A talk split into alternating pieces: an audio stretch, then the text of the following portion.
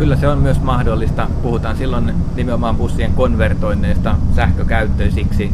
Ja kyllä se sama teknologia, mitä, mitä uuteenkin bussiin viedään, niin on mahdollista asentaa käytettyyn bussiin. Ja sillä tavallahan tämä kyseinen yksilö prototyyppikin on, on itse asiassa tehty.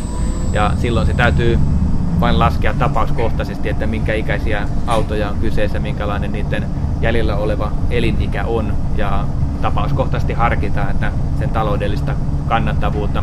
Mutta kyllä se on hyvin potentiaalinen, potentiaalista monessa tapauksessa, että nähdään, että se on taloudellisesti jopa järkevää. Petrolimoottori irti ja sitten sähkömoottori tilalle. No sen lisäksi tietenkin tulee koko joukko muitakin asioita, eli akut täytyy sijoittaa tänne ajoneuvon sisään. Niille täytyy järjestää ohjausjärjestelmät, ajoneuvon sitten latausjärjestelmä täytyy järjestää, lämmitys täytyy järjestää myöskin sitten sähkön tai lisälämmittimien kanssa ja ilmastointi ja ohjaustehostimet täytyy sähköistää, paineilman tuotto.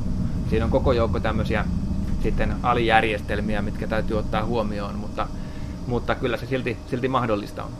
Itse asiassa nämä muut energiaa kuluttavat kuin ajaminen, muut energiankuluttajat on aika tärkeitä sähköajoneuvossa. Varsinkin lämmitys tai kesällä tämä ilmastointi kuluttavat helposti todella paljon energiaa. Puhutaan ihan kymmenistä kilowateista tehoja, joita tarvitaan on sitten kyse lämmittämisestä tai jäähdyttämisestä ja se tuntuu silloin aika paljon tämän, tämän bussin energiataseessa ja siinä on paljon vielä kehittämisen varaa, että saadaan mahdollisimman energiatehokasta ilmanvaihtoa ja energiatehokasta lämmitystä.